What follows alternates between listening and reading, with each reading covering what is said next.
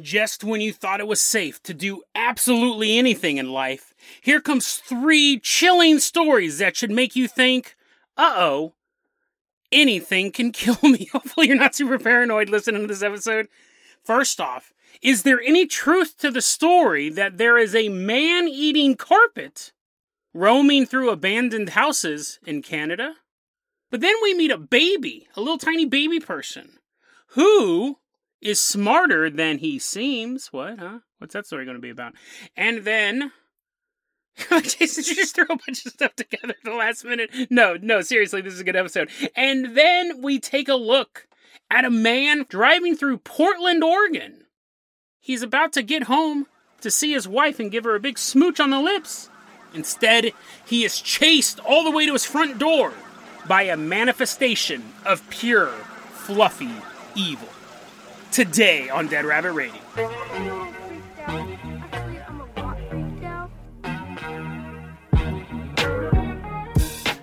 Hey everyone, welcome back to another episode of Dead Rabbit Radio. I'm your host, Jason Carpenter. I'm having a great day. Hope you guys are having a great day too. You guys heard the intro. We got a ton of stuff to cover. When harmless things attack is the theme today, and that might sound vague, that might sound cobbled together, but it's not. All of these stories are really creepy, very interesting, and make us think, hmm, I better be careful of every every single thing around me. But one person I'm not careful around, one person I always welcome into my house. Coming into Dead Rabbit Command right now is one of our Thanksgiving live stream supporters. Give it up for just a guy. Everyone, woo, just a guy, come on in. you're the man. Just a guy, you're going to be our captain, our pilot this episode. If you guys can't support the Patreon or the live streams or me financially in any way, that's fine. I don't care. Just help spread the word about the show that helps out so much. When you get other people to listen to the show, it really, really matters. So please, if you can't support the show financially, please help the show grow. Just the guy, let's go ahead and get started here. I'm going to toss you some oars. We're going to take the Dead Rabbit rowboat. We're leaving behind Dead Rabbit Command. We're going to row all the way out to Orlean Island, Canada. Splash! Ooh, splash! Ooh, we're rowing this boat. We get to Orlean Island in Canada. The reason why we're headed to Orlean Island is because there's a local urban legend in this area. It's spread from camper to camper at a local summer camp, but eventually got into the surrounding communities as well. An urban legend that may make you question science itself. So here's the story. In a neighborhood not much unlike your own, there's an abandoned house.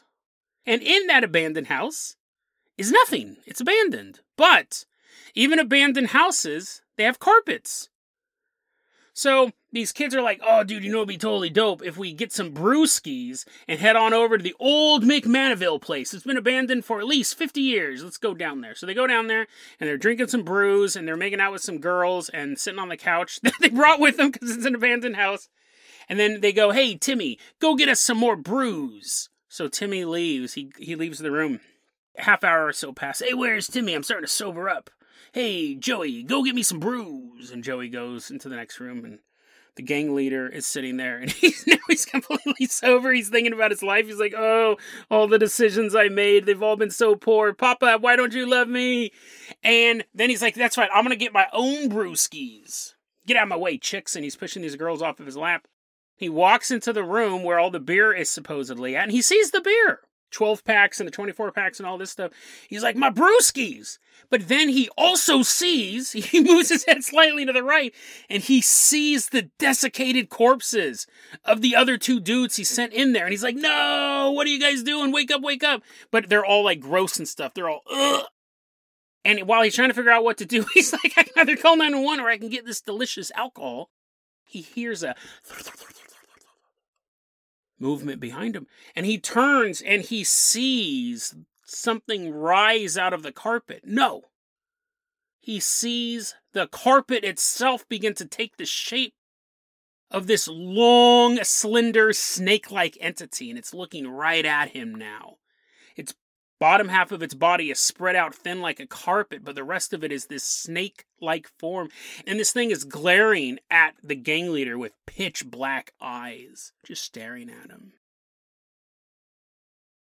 And then suddenly, the snake attaches itself to the gang leader's face and begins to suck the brains right out of his skull. And it's that last little piece of brain, the very last piece of brain is the one that he can see out of, is one that controls all of his eyeballs. He can actually see his brains being sucked out of his nose into the snake's mouth. All of his memories, all of his cherished times drinking in abandoned houses, gone forever. As the snake begins to digest his delicious gray matter deep inside its unholy body.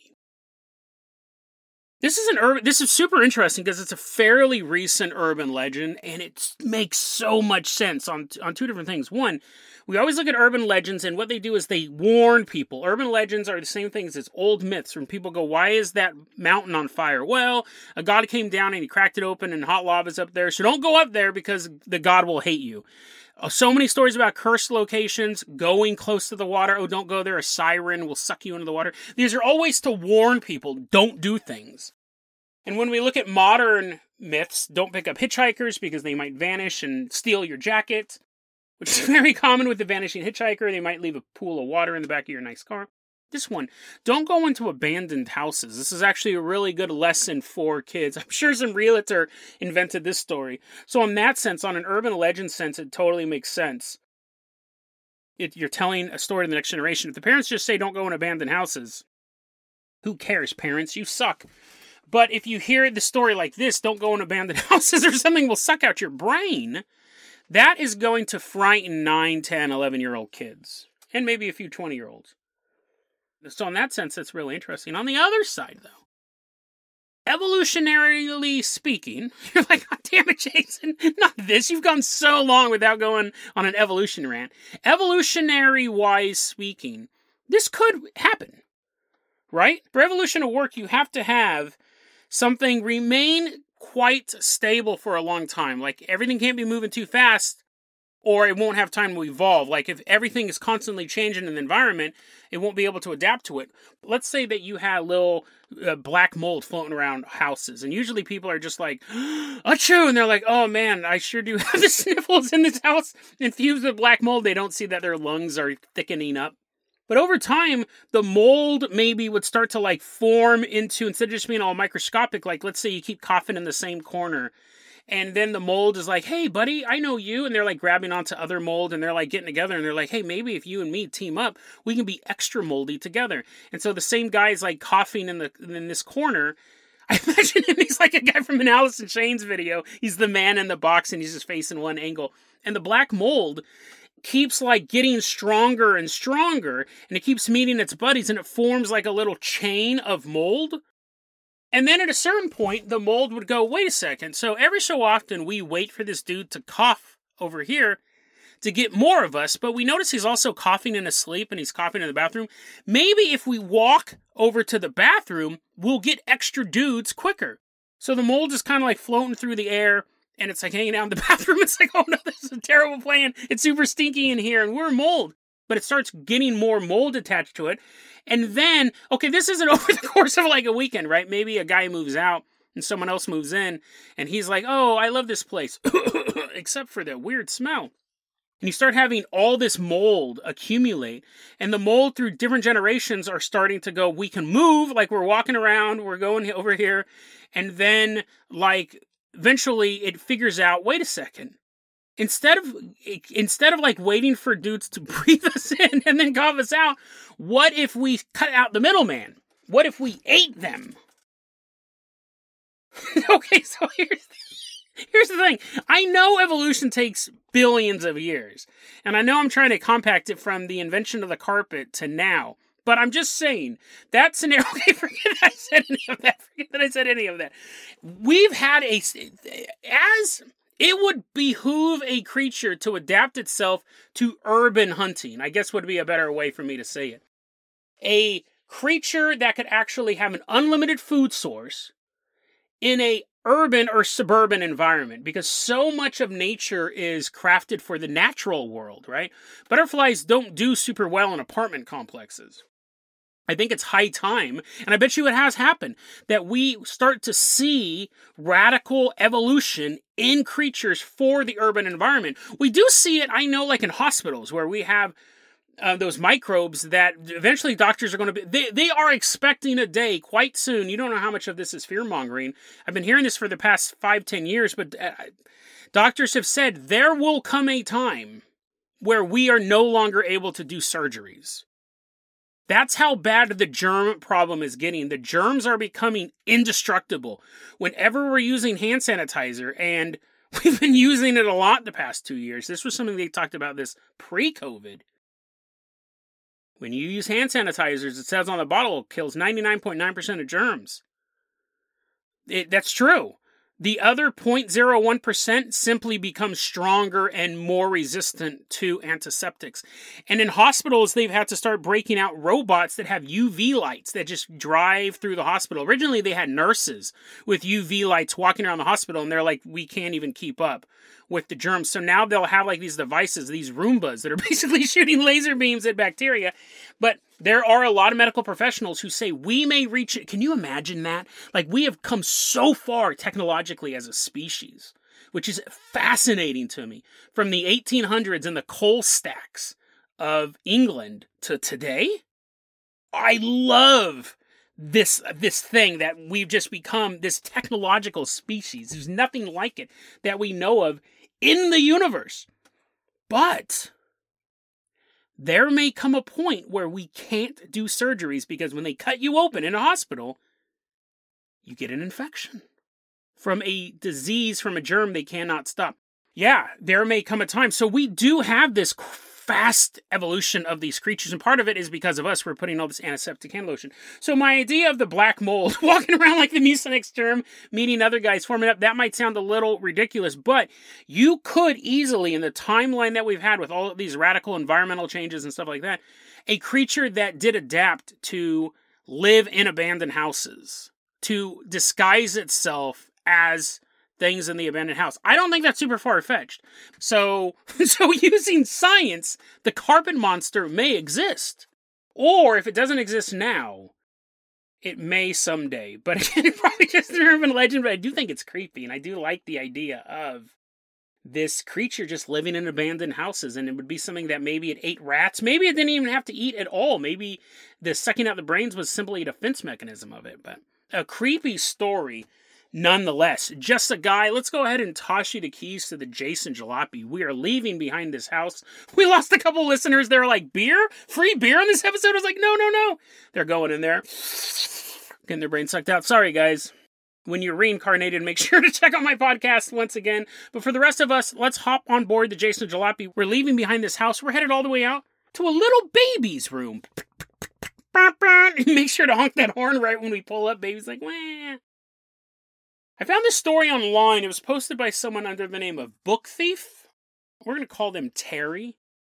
And Terry posted this story. Uh, they said, My aunt put this video up on Instagram, and it was one of the craziest things I'd seen. So, my aunt has a little baby, little one and a half year old baby, and he's chilling in his crib. Me, me, me, me, little baby arms moving around those little thick baby legs kind of kicking at nothing. And in this video, it's like one of those nanny cam videos. The baby's like kicking and like its leg is wrapped up in a blanket, and it looks like the baby's trying to kick off the blanket. And then, in the video, the baby talks. Baby talks at one and a half years old, which would be a feat in and of itself. If the baby's like, "Mama, ma," at one and a half, that's that's pretty advanced. Usually they're still idiots up until around age two. Then they start learning words super quickly and they can start to string together sentences. But one and a half, even if it's just making like little statements, that would be weird. Maybe babies say mama at one and a half. I don't know. But anyways, the point is, is this is not a baby development podcast. I'm not going to talk about baby evolution, thankfully. The baby's leg is wrapped in the blanket, and the baby's just kind of laying there trying to get the blanket off. And then he goes, You gotta help me and there's just silence in the room. Almost like a pause. Almost like the baby is talking to someone we can't hear. The baby says, You gotta help me. And then, I know, but you gotta help me. Silence. Now, obviously, we want to see this video, right? And someone asked, Hey, Terry, can you post the video? And they're like, No. So that makes it a little suspect? That makes it a little suspect that they told this story about this baby talking. But fascinating. That's not the whole story. That's not the whole story. Like, damn it, Jason, I thought the baby was going to attack somebody. This is called When Harmless Things Attack. Hold on that in and of itself is kind of interesting, right? When I first read it, the, I, my mind immediately went to that award-winning documentary Little Man by the Wayans brothers. It documented the true life story about a tiny bank robber who pretended to be a baby. It reminded me of something like that, like maybe this baby was actually an adult felon. Or I thought of things like reincarnation. I've told this story before on the podcast. I, there, language is very weird. Language is a very weird thing. I'll tell it briefly now. I was working at Best Buy as a manager. I was super tired. I was partying late the night before. This was a Saturday shift. It was like 10, 11 in the morning. There was a line stretching as far as the eye could see, and I'm ringing people up and this woman and these two dudes come in line and they're talking about something like a movie they were going to go see or, or a book i think it was something like that and i remember i was ringing them up and i said yeah the movie was good but the book was a lot better and I'm, i, I kind of commented on their conversation and she goes you speak french and i look at her and i go what and then she is speaking nothing but french now, I don't know French at all. I am Basque, so my ancestry is from that region. But I, the only thing I can think of, and we just kind of looked at each other and we're like, creeped out. I finished their transaction. The only thing I can think of is I was so tired. My brain was working on some sort of ancestral memory, and I spoke fluent French. I could understand everything they were saying, and I spoke fluently, and was I, it blew both of our minds. So I think I honestly believe that baby can talk, right? I think that on the core of it, this baby talking isn't super weird. Who was it talking to? this could be totally fake, right? This could totally be fake. Every stuff, everything we cover on the show could be fake. But we, we deal with the world of paranormal. We do give it some wiggle room unless we can prove that it's fake when this baby is talking, right, I find that absolutely fascinating. I think language in the brain is fascinating. And I wanted to roll it into this story too. I found another story that's kind of similar. This was posted, this was in a totally different forum, totally different setup. This was posted by someone called Skinny Mini 18. And I just found this the other day. Skinny Mini, we'll call them Joe. Joe has a girlfriend who has a younger sister who's 19 years old. We'll call her Maxine. Now, Maxine has cerebral palsy and she has autism. And even though she's smart, she needs help with everything. She needs help with everything like she uh, her her older sister taught her how to walk and taught her how to talk and all of this stuff and takes care of her and it's actually a really good relationship between the boyfriend the girlfriend and the sister they're they're a family but one day the girlfriend confides in skinny minnie Eh, something weird has happened with Maxine. Something I, I, I I've never really told anyone about this. It's I don't even know how to put it into. Let me just tell you. She can't support herself, you know that, and the way she talks, she she talks in a very childlike way, and she even like thinks her stuffed animals are real people. She talks to her stuffed animals as if they're real. So she just has this childlike innocence to her, and it shows in her voice, it shows on her face. But three times, three times this has happened. I'll be sitting there with Maxine. She'll be playing with her toys, bright smile on her face, eyes wide. And then she looks at me. She looks at me dead in the eyes. And her face is different. She looks like an adult. The innocence is gone and it's replaced with the look of fear. She looks right at me and she says, I'm stuck. Stuck in here. And I can't get out. And then her face changes back into a child's face. Bright, beaming smile. She turns her head plays with her toys. Three times she's come out of this mindset of a child and pleads. She says she's trapped. She says that she needs help. She needs help. And then back to that childlike innocence. There's a it's here's the thing that's so interesting about that story is she's born she was born with cerebral palsy and autism. We have stories and we talked about it before like before you when you have Alzheimer's generally like a week before you die it goes away. Not all the time, because now we, we give them so much drugs. I'll put that episode in the show notes. That was a really weird one, but they have this time period that a week before you die, like you have Alzheimer's, you have dementia, you will snap out of it and you'll have all your memories back and you'll sit and talk to your loved ones and they for years they watch you just waste away. And then one day you walk into the rest home or if you have them at home you wake up and your dad's sitting up in bed and he's like hey joe catch the game last week? Oh man dude those raiders are doing so good. They don't know what causes it. And again, nowadays we drug them up so much we don't see it as often, but it happens all the time. It happened all the time from like the late 1800s until the early 80s when we we started treating Alzheimer's differently. I'll put the episode in the show notes. I don't remember the exact details. And when people were talking about the story, a lot of people used examples like that. They said, you know, my grandpa had Alzheimer's, and then one day, like before he died, he woke up. Or I knew someone who was in a car accident and they were in a coma, and then they came out of the coma and they started talking like everything was normal and things like that. And that is, those are miracles, right? I'm not, I'm not going boring. Your your memories, ugh. But I'm saying this one is someone who has always been in the childlike state. They've always been here. So what is coming out? in these moments. I can understand someone who, you know, I dealt, uh, my uncle got shot in the head with a shotgun and he was limited to a vocabulary of 74 words and he had a hard time using the left side of his body. And that's how I grew up knowing my uncle and loving my uncle. I'll put that episode in the show notes as well. It's a really good episode. But it would have been a miracle if he snapped out of it, right? But, you know, he had parts of his brain missing, like physically gone from the shotgun blast in those stories, the people were once someone and now they're someone else due to some sort of accident or chemical imbalance or something like that. Maxine was born with cerebral palsy, was born with autism. And so, who is she switching into? And why? And in such a state of distress, too. It's panic, it's fear that crosses Maxine's face when she comes out of this. But again, who is that?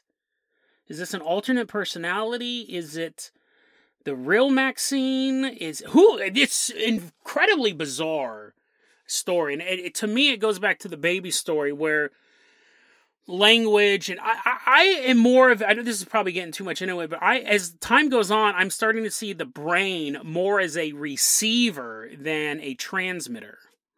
And I don't know what the implications of that are. But if your brain is a receiver, if the body itself is broken and the synapses are not working, the signal's still coming in strong. It's just like a television set that has a bent antenna. The signal is still coming and it's all the other televisions are working just fine.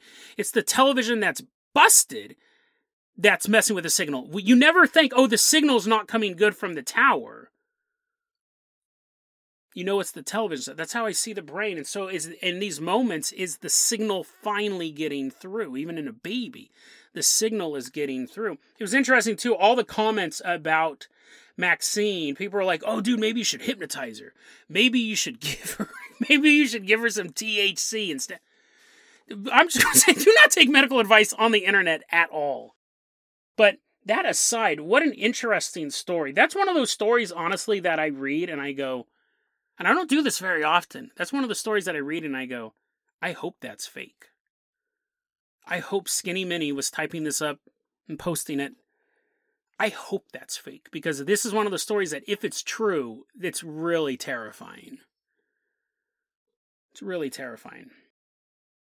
You know what I mean? Like being trapped like that. There are diseases called locked in disease and things like that where your brain is fully functional but your body isn't. But again, those are people who were quote unquote normal before the chemical imbalance, before the accident, before the injury, all this stuff. Maxine was always in this state. So, what is this personality? What is popping through in these moments? Absolutely bizarre. Just the guy, let's go ahead and toss the keys to the Carpenter Copter. We are leaving behind this house containing Maxine. We're waving goodbye. We are headed all the way out to Portland, Oregon. As we're headed out there, I want to give a shout out to the website I got the information from. This is one of my favorite websites. I go to it all the time. Phantomsandmonsters.com. Really, really good website if you're looking for cryptids, paranormal stuff. I love this website. I go to all. I'm actually getting ready to advertise on that website. I need to. I need to send over the PayPal payment. I like the website so much. I'm going to support them financially and get a little Dead Rabbit Radio banner on there. Really, really great website. The story takes place on December 21st, 2021. So just a couple weeks ago, this happened. We're in Portland, Oregon. It's 11:30 at night, and it's a clear night. There's a couple clouds far off in the distance, but it's not raining, it's not snowing. It's just a nice, peaceful night. And this young man, we're going to call him Matthew, he's driving home after a night of hanging out with his friends. He's been driving for about 10 minutes. And he notices he's being followed. But not by a car, not by the cops. He's being followed by a dark cloud. I don't know. I don't know how I would pick that up. I don't know how that would really click in my brain. But this cloud is pretty low to the ground, low, low enough that he can notice that it's following him. He's driving. He's going 60 miles an hour, and he sees this dark cloud keeping pace with him. Now it's farther away. It's not like right next to the car yet. But he does notice this black cloud seems to be going down the highway with him. It was completely pitch black, but in a way that paranormal activity often defies normal physics. It was pitch black, but he could see through it. And you go, Jason, that's absolutely impossible. I've seen that with shadow people. When I've had my encounters with shadow people, they are pitch black, but you can actually see things behind them. It's such a weird phenomenon. And this is one of those details because I've seen stuff like this in real life when I read stories like that. Go, okay, this has a little bit of little, little more credibility because you don't see that detail a lot in Shadow Man stuff. It pops up here and there. And if you've experienced it yourself, pretty good indicator the story's true. He, but, but I don't this guy could have totally been making it up. But anyways, he's driving down the road. He sees this pitch black cloud, yet you could see through it. And this thing is, it's sizable. It's five feet high and about 25 to 30 feet long. Going down the freeway next to him. And even he, in this moment, is thinking, I don't even know if this is real. I'm living this. I'm looking at this, but this can't be real. He starts to realize he's the only car on the road. Now, 11:30 at night's not super late, but Oregon does seem to go to bed very early, so that could be feasible as well. He's driving down the road. He's the only car on the road. He's been traveling for around 10 miles at this point, and the cloud is keeping pace with him. So he picks up his cell phone and calls his wife because he's freaking out, right? He's totally scared by this thing at this point. And he goes, he's talking to his wife, and he's like, Hey, I'm being chased by a cloud. She goes, How much have you actually had to drink? Were you breaking into abandoned houses again? He's like, No, no, no, no, no. Stop doing that. But I think this cloud's chasing me, and he's driving down the road, and he decides maybe if I change lanes, I'll lose it. Because I mean, if I'm being pursued by something and I'm going in a straight line, and it's going in a straight line, maybe we're just happen to be going in a straight line together. He changes lanes, then he looks, it's gone. Oh, man, just a figment of my imagination, he thinks. This story definitely won't end up on a paranormal podcast. And then he turns his head and he looks right outside the driver's side window and it's right there. The cloud is now right next to the car. And now that it's right next to the car, he realizes it's growing in mass. Now that it's right next to the car, he can truly take in the magnitude of the thing. It's bigger than the car, right? It could easily swallow his entire vehicle with room to spare. He's panicking now, right? This thing's right next to him, but luckily there's the exit for his house. He pulls off on the exit, and the cloud disappears. But then, as he's you know, the story's not over yet. As he's coming off the exit ramp, and now he's driving through the neighborhood to get home, it reappears. Now it's on the passenger side of the car. He says his neighborhood it kind of seems to be like this big cul-de-sac type of area. And he goes, every time I drive into the neighborhood, every time anyone drives into the neighborhood, right at the beginning of this cul-de-sac type area. There's a house with a dog, and every single time a car drives by, the dog runs out of seemingly nowhere and begins barking, bark, bark, bark, bark, bark, bark, defending the house, defending the house. I'm a brave dog from the car that goes driving by. It is something that happens every single time you drive by or anyone drives by, the dog runs out and barks at the car. Now, as he's driving down this road, the cloud once again disappears. But he notices the dog is now running through the yard towards the fence, prepared to bravely defend his master's home, and the dog stops 15 feet from the fence, completely stops, and just stares at the car. He said every single time a car drives by, that dumb dog barks. Except that night. It just sat silently. When he pulls up, his wife is standing outside, assuming in full rain gear, just in case it's a rain cloud. She sees him pull up and she's looking for this mysterious cloud. She doesn't see anything. And he gets out of his car. He doesn't see anything either you have to be thinking it must have been a mistake. I mean, what's weird? The dog wasn't barking, but other than that, it was just you visually seeing anything. The car didn't get rocked, nothing got shattered, you didn't hear a voice. It was just you seeing something, and the eyes can be deceived so easily. YouTube is full of optical illusions. So he goes, you know what? Let's just go inside. I need to get some sleep. But he can't, right? He's just been pursued by this cloud. He can't really make sense of it. And they're up. They're still up. And it's about three in the morning. And at that point, his older brother, who lives with them, with him and his wife, his older brother pulls up in his car. And the brother's like, Yo, what are you guys still doing up? And they're like, You won't believe that the night happened. you literally will not believe what just happened. So they tell him the story about the cloud and it chasing him and changing uh, opposite sides of the car and all that stuff, and the dog not barking. He's like, The dog didn't bark. He goes, Let's go out and, and uh, check out the car. So they actually go out to the car and they're looking around, and Matthew is standing there with his brother, and his brother starts to bring up the topic of demons. Basically, like, well, bro, you might have had like a demon attached to the car or something like that. You know, there's a couple different ways to get rid of demons. And as he's saying this, all of a sudden he stops.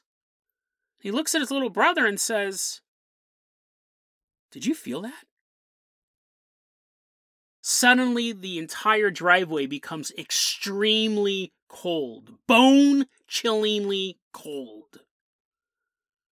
And as Matthew is staring at his brother and his brother staring at him, and they're trying to figure out why. I mean, it is Portland, right? In December, it can get cold really, really quickly. But as they're processing this, all of a sudden, Matthew feels a crush against his ribs, as if someone straight up punched him right in the rib cage. And the blow was so hard, he actually got pushed into his brother. They both ran into the house, slamming the door behind them. And Matthew took a photo of his side. The photo is available in the show notes. He has this massive red mark across his rib cage there. A cloud. A pitch black cloud following you down the road. Might just seem like an anomaly, might just seem like some weird weather pattern, or, or, or maybe just a trick of the light. But could it be more than that? Could the things we see and we simply hand wave off and dismiss as maybe a little anomalous but harmless, could these actually have supernatural? Could they actually have demonic origins? A terrifying story. Terrifying story and a perfect way to wrap up when harmless things attack. Who would think that a cloud could actually beat somebody up? We actually, it's funny because we did cover an episode a long time ago, it was episode 285, about a guy, another guy who got attacked by a cloud. So there is precedent for this type of thing. Very, very odd story. But again, we're always looking at these high level threats like these demonic armies or uh, people getting possessed and becoming serial killers and stuff like that. And sometimes the thing that can affect you the most is the cloud floating down the street, is the carpet in the abandoned house. In the world of the supernatural, there's really no such thing as harmless. There's just the appearance of innocence. And that is the best way for an evil entity to take, because you let your guard down. And that's what these creatures want, is for us to have our guard down. Matthew and his family are going to be on alert for any sort of weird paranormal activity that's happened in their house because it happened in their driveway. But imagine that this cloud followed you home and you didn't notice it. And you pulled up to your driveway and you just got out of your car and went to bed and that cloud that malignant energy seeped into your house. And you didn't know to protect yourself. You didn't know to be on the lookout for these crazy events. You just went about living your life while all the while there is an entity in your house now, slowly infecting everything good about you and your loved ones.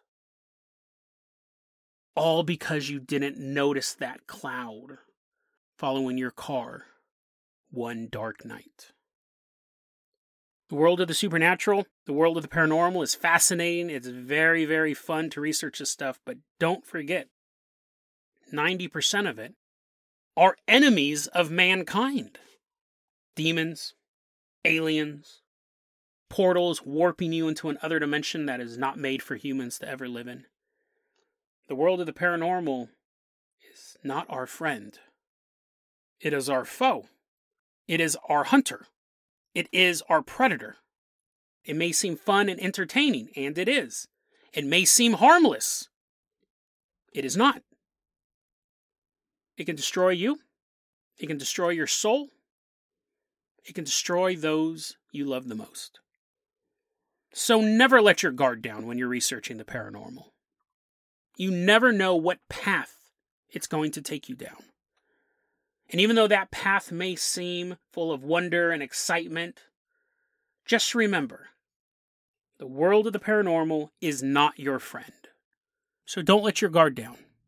Be careful where you tread, both mentally and physically. The world of the paranormal is always looking for fresh souls to corrupt. Please, make sure you are not one of them.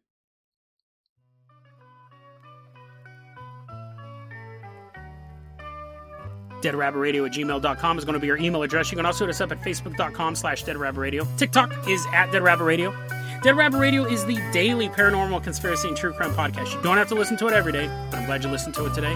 Have a great one, guys.